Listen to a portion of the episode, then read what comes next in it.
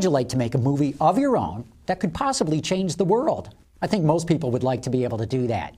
My guests on today's program are two people who embarked on a crusade to get the United States to end its addiction to oil. Josh Tickell and Rebecca Harrell collaborated to produce a film called Fuel that is now making its way to theaters across the country. I went to see Colin Campbell, renowned oil geologist and author of the book The Coming Oil Crisis. Colin showed me the Oil and Gas Journal, in which ExxonMobil first printed the graph that shows that our planet's oil supply is running out. 1981, the world started using more than it found, and the gap is widening. Colin and ExxonMobil are not alone. Hundreds of books, thousands of websites, and countless charts show that our oil is running out. Even Matthew Simmons, who heads the world's largest oil bank and has testified in front of Congress, agrees. Oil is actually non renewable even though there are some economists that now believe that maybe it really is renewable, and that is preposterous. We had Josh on the show a couple of weeks ago, but at that time we focused almost entirely on biofuels and how they might be able to replace fuels derived from oil.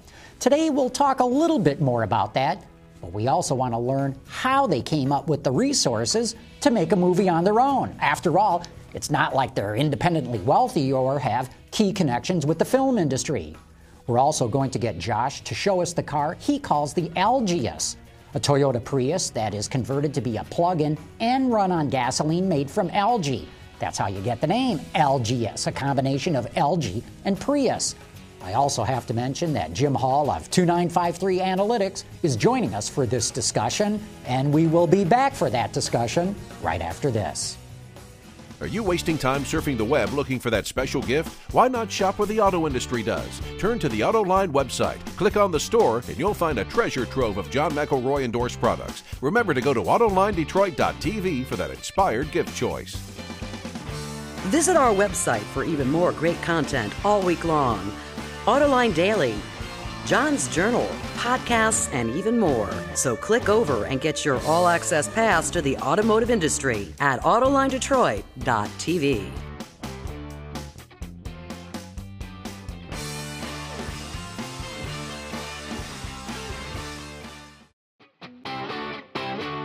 From our studios in the Motor City, this is Autoline. is the lifeblood of our society. Almost everything in our lives is made from oil. It heats us, it cools us, it feeds us, it brings us what we need to live. It takes us where we need to go. But there are problems with our use of oil. Serious problems.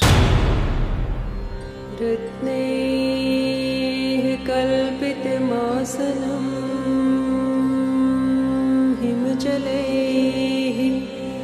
स्नानं च दिव्याम्बरम्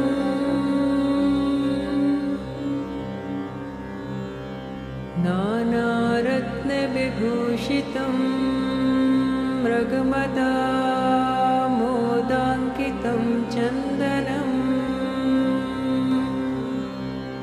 My name is Josh Tickell. I've spent my life searching for a solution to those problems. This is my story. America is addicted to oil, imported from unstable parts of the world. 80% of the world's oil reserves are in the hands of OPEC countries. These are the countries that will dictate our economic stability.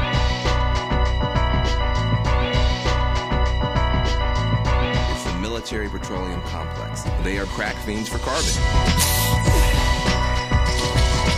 We are facing the decline of the primary energy supply that runs the economy. I should be dead by then, so it's, it's not my problem, it's your problem.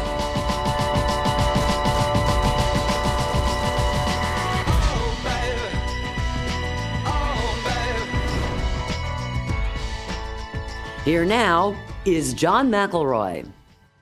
Welcome to this episode of Autoline Detroit, really part two of the movie Fuel that we were talking with Josh Tickell, the director of the movie. Josh, great having you back here on Autoline Detroit. We Thank also you. have Rebecca Harrell, the producer of the movie, and joining us for the discussion, Jim Hall from 2953 Analytics. But Rebecca, let me start with you. I mean, uh, you ever made a movie before? Or is this all brand new work for you? I've made several movies, but not from the producerial end. So this has been quite an eye-opening experience for me. Acting, directing, what? I've actually uh, been a SAG holding member since I was eight years old. Oh my gosh! Whoa! How'd you do that? Commercials? Uh, actually, no. When I was a little girl, I started a Christmas movie called Prancer. So I have experience in making films that really touch people and make a difference. And so I always wanted to continue that pathway in my life. And when I found myself in my 20s doing horror movies, that was incredibly unfulfilling. And I met Josh, and he was just up to such big things. And I saw, when I was 16 years old, him driving across the country in the veggie van, and I saw him on the Today Show. So I knew that I wanted to have a future that included grease and vegetable oil. I just had no idea that eventually I would end up being involved in the project and spending my life with him. Wait, being involved in grease, that sounds so weird. Yeah, right. well, I wanted to run my car on something other than gasoline. I mean, I think a lot of young people today really are sick of using oil. I think we all kind of get a sense that, you know, we need to provide ourselves with security without necessarily going overseas to get our energy sources. So for me, I was incredibly interested in driving my car on something other than petroleum. So I'll be the one. So it was just a natural pathway for me, being somebody that was an advocate of renewable fuels and somebody who had a background in film and also in marketing to get involved with Josh and this project. I mean, he showed me about, you know, 10 minutes of really rough footage. And when he finally asked me what I thought, I was so blown away. I couldn't even breathe. I couldn't even move. I couldn't even speak. I was so excited about what I saw on the screen. It just really resonated with me that this was the next generation of cause. It was like the hippie movement, but for my generation. You know, we all had something to stand for together. And you know, not only that, I know, but it's not the hippie movement because it's going to turn our economy around. Good. You know, it's like, yeah, you know, the hippie movement to me was all yeah, negatives. You know, but a lot of people think of veggie van and they think it's just for a bunch of hippies, and it's mm-hmm. not. It's you know, this is how we're going to green our economy, not just in terms of the environment, but also in terms of our pocketbooks. So, what was your first non-gasoline or non-petroleum car you had? Um, well, actually, it's our car. We have a VW Golf. And uh, we ride around on biodiesel. And then he and I came up with the idea of, of taking this Prius and adding an extended battery pack and a plug to the back, and then running it on algae fuel from Sapphire Energy. Whoa. So where, where'd you find the, the algae fuel? You know, Josh and I uh, had this idea, and we had been contacted by a company, Sapphire Energy, and they, I think, are sort of leading the way in terms of they did a flight uh, with jet fuel made from algae. Right in the 747-400, that was they ran it from. Uh, they were, did it from London to Le Bourget, I think, Mm-hmm. in a, uh, a Virgin Atlantic aircraft. It was a pretty big deal. It got a lot of coverage on British television. It, it did, e- actually international coverage, because as you were talking about on the broadcast version of the show, Richard Branson. Branson's into this stuff. Big Yep, exactly. Branson's been a been a huge advocate. He's obviously in our movie Fuel, but he's also, you know, we keep in touch with him because he's very interested in the in the progression of this algae to fuel into reality. So it's nice to be able to say, "Hey, Richard, you know, we're in the Algaeus. It's you know going to Detroit mm-hmm. today. We're The going on Algaeus? Yeah. It's the That- that's the Algaeus. algae Prius? Yes. Algaeus. The Algaeus. Okay. Yeah. That's right. That's what you get when you take a plug and algae and you put them together. Poof, you get the algaeus. And people love it. They have such strong reactions as we're driving down the road. You know, they give us the thumbs up sign. Some people are a little confused and sort of leery of it, like, what is this algae car? But mm-hmm. for the most part, people are really excited because I think overall we're really ready to get a new fuel source. So you seem to have evolved from being, you know, so uh, pro biodiesel to now having switched over to algae. Yeah. I, I'm at the end of the day fuel neutral. I'm looking for a secure Results. You're not. You don't care how you get there. Alternative to petroleum purchased overseas that has the uh, ecological effects that using petroleum the way we do does, basically. Exactly. And, and, and I'm less, you know, at the end of the day, I'm less of uh, an environmentalist as I am a pragmatist. America's got to get off of foreign oil. Doesn't mean we have to stop using our cars or flying our planes. Yeah, yes, CO2, there's an issue there. We've got to look at that, deal with that. But really, think about our economy. You know, there's all these people in Washington talking about health care. It's very difficult to have a successful health care plan when you're spending a trillion dollars a year and you're going into debt at the rate of a trillion dollars a year for oil. Mm-hmm. And we could keep the same oil industry, we could keep all those jobs, we could keep the same companies, and yet It's not just the, lose the, the, crude is green and doesn't come from over the water. Exactly. And, and that, there's the trillion dollars a year. I, I, I said, look, I'm going to give you a trillion dollars a year for your economy, over a million new jobs, create a, an entire new industry, reinvigorate America's science and technology and manufacturing and engineering. Wouldn't you take it? It's a no brainer. That's what I'm going for. Yeah, I've always liked the line that says it's better to grow it in the Midwest than import it from the Mideast. And, uh, you know, that applied to ethanol, but equally can apply to algae. But I take it grown in the in the Southwest deserts too. Well, I, yeah. yeah, I, it's just the, the Midwest, Mideast that trips off the I- tongue easily. Yeah. What about emissions? I mean, burning algae fuel. Uh, tell us about that. Dirtier, cleaner, n- neutral, cleaner, what? Cleaner. I, I, I continue to think that emissions we have to deal with as much on the vehicle technology side as on the fuel side. The reality is you're still using a, a catalytic refining process to take this crude oil and turn it into a synthetic gasoline. So yes, your aromatics are lower. Your CO2 at the tailpipe is going to be the same because it's a hydrocarbon-based fuel. But you're taking CO2 in to produce the algae. So what's the net CO2 burden after refining and operation? Is it a, is it is it a zero or is it a, a sub-zero number? It, it, it's not zero, but it is it is definitely less than than twenty percent. So you're because you are you are you are using energy in the production of the fuel, and you've got to account for the well to wheel. You know, there's different studies being looked at. There's different numbers being looked at. You're going to have a less than twenty percent. So you're reducing net CO2 emissions by at least eighty percent.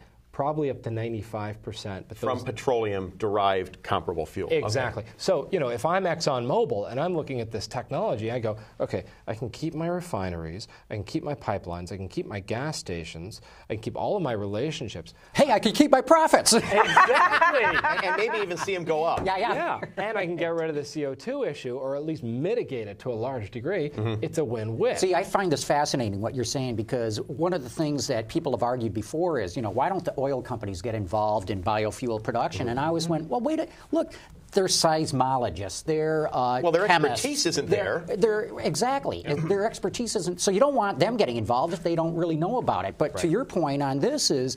This dovetails pretty nicely with the oil companies. What this does is minimize their exploration unit functionally. Which is because you happening know, yeah, anyway. Right, I think It- that's right because at least uh, Yeah. they're getting more oil. They're, they're becoming more just a refiner. At least Yes. ExxonMobil is. They're doing far less exploration. Right. But this this minimizes their exploration in that respect. Is is the output of let's say if you're at a catalytic refinery at a refinery Yes. for this Yeah. is the the operational pollution beyond CO2 lower than refining petroleum? Well, it is because you're you're taking out heavy metals.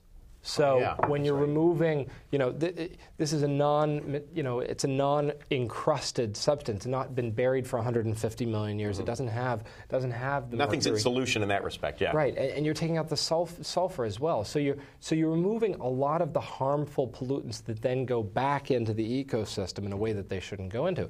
It's a very clean crude. In that respect, yes, it is cleaner from the refinery standpoint as well, and you'll probably have less less problems in the refinery because you've you've got a lot of scrubbing, you've got a lot of issues that you've got to do Right. to reduce. Especially sulfur. The, the sulf- scrubbing of sulfur is a big deal, I know. Yeah. But, but you don't get really algae asphalt out of this, do you? No. Well, You know, the future is wide open. it really is. Green highways, literally. Well, what I like is bioplastics. It's a it's a huge industry that's just now being explored. just starting, and what I like is Craig Venter, the guy who really broke the human genome, is now getting involved in algae. Yeah. And uh, this is still an area where the United States is very competitive when it comes to bioengineering. So we can literally start playing around with the kind of algae that we want to grow. Yeah. Dedicated organisms? Yeah. Yeah. Well, the beautiful thing. It could be screaming after all. It could be a horror film. Uh, the beautiful thing, again, I, I, I, I go back to this because I think that people are going to have an innate fear of manipulating uh, an organism. You've seen it in Europe with the, the, the brouhaha about GM, genetically Yeah, manipulated yeah, fuel. There's right. a huge backlash against Right. it. So Not GM, the company that No, the gen- cars. genetically Right, yes. manipulated. I'm sorry. Well, that seems to have died down some. It, it has to some degree, but it's one of those things that a lot of people are just sort of, I don't know, I don't know, I don't know. This, this is the same thing. You know, before we went into space, there were people who believed we shouldn't go into space. Yes. Because there's that ineffable barrier that's created by a higher power. Moon germs. The guys camped out when they landed. They camped out in a a trailer for two weeks, the Yeah. astronauts, because of moon Yeah, germs. Absolutely. So there's there's mythology and then there's reality. Look, back I in the think we gotta 19th separate them. century, uh, a lot of people believed it was unsafe to go more than 35 miles an hour. And I believe it was Queen Victoria always mandated when she traveled by train that it never exceed that speed. It would So, I destroy your kidneys or Yeah. something. It's- yeah, that it was speed was dangerous. Let's talk about the movie a little bit more, though. Uh, Rebecca, you, you've had some test screenings or private screenings, or bring us up to speed and, and talk about the debut of when it goes public for everybody to go look. Yeah, uh, so we open next Friday in three major markets.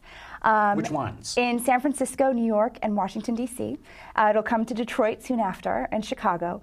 Um, we opened in eight test markets, and it was overwhelming the response. Now, you were at Sundance, too, right? We what did. was the reaction there? The reaction is well, we won the Sundance Audience Award I Award wanted for you to best say Sec- that, Yep. right. it was incredible. We actually had 11 screenings at Sundance, which is unprecedented. Wow. 11? 11 standing ovations. What, you get uh, invited to have more screenings? How does that work? Well, there was just How'd you get 11? Well, there's a huge demand for it, and because the nature of our film is that of education, we also were able to include some educational screenings for some local high schools in Salt Lake City.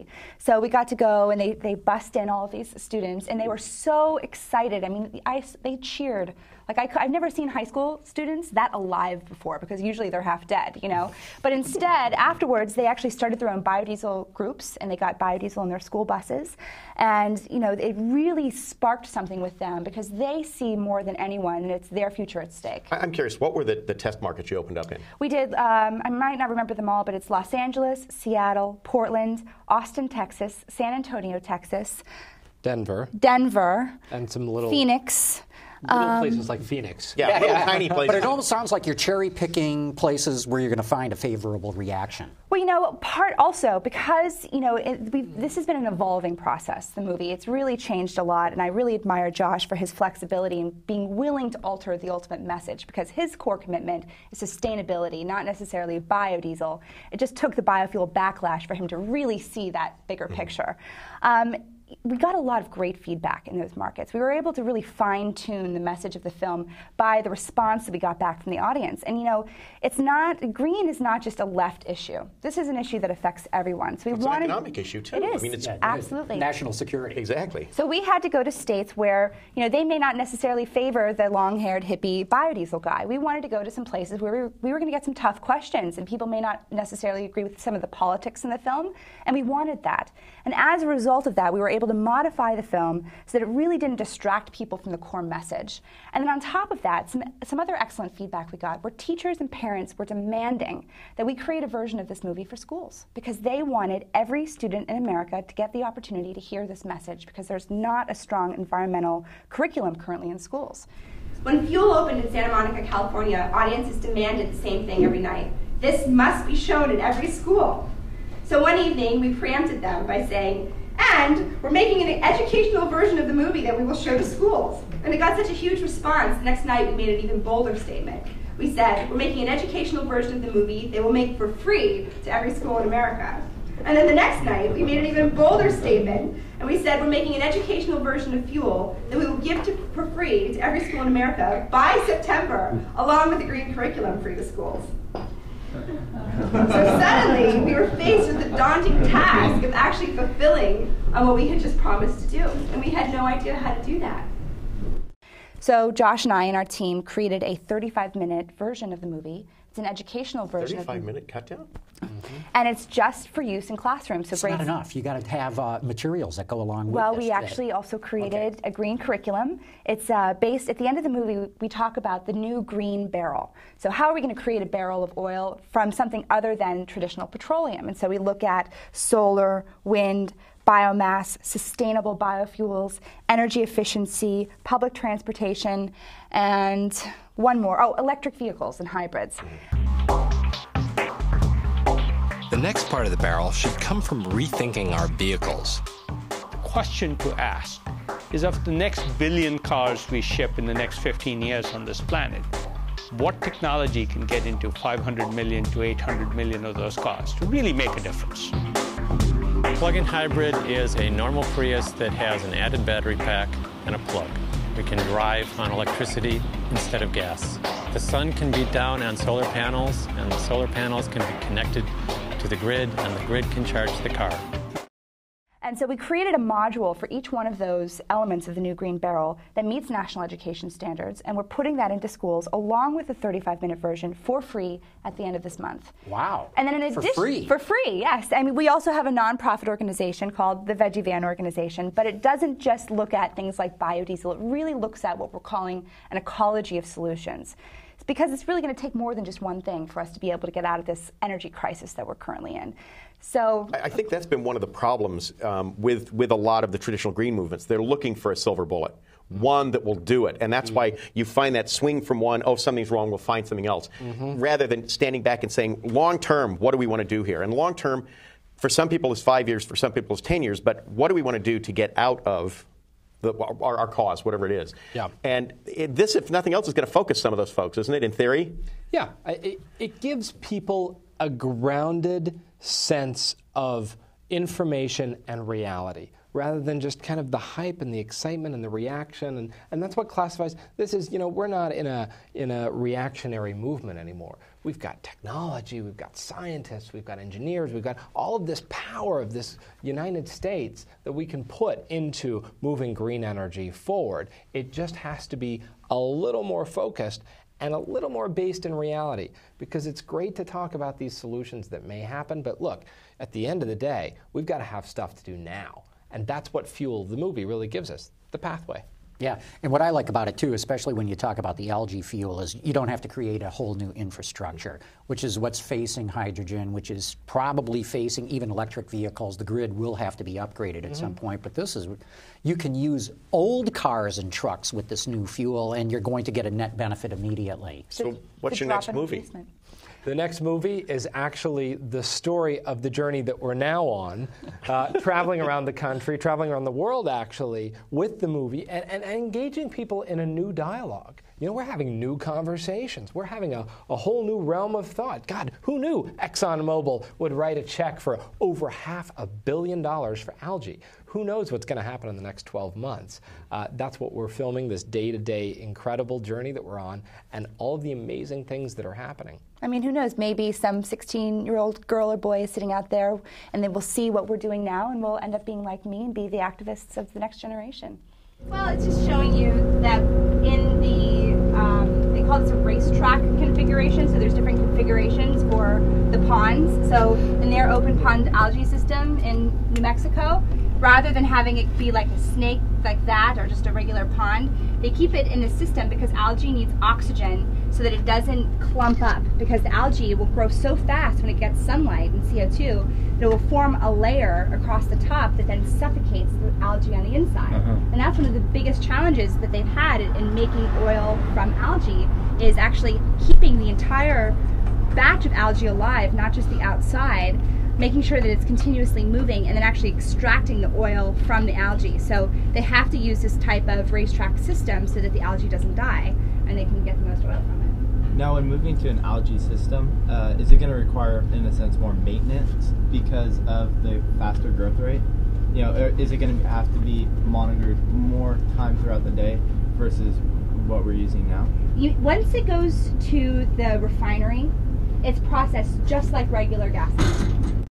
Well, we're going to have to wrap up the discussion here, but Josh Tickell, thanks so much for coming in, talking all about the movie Fuel that you've put together. Rebecca, great having you here, too, filling in on all the behind the scenes of what you've been working on. Jim Hall, 2953 Analytics, great having you here as well. And I will be back in a moment with some closing thoughts. Visit our website for even more great content all week long. Autoline Daily,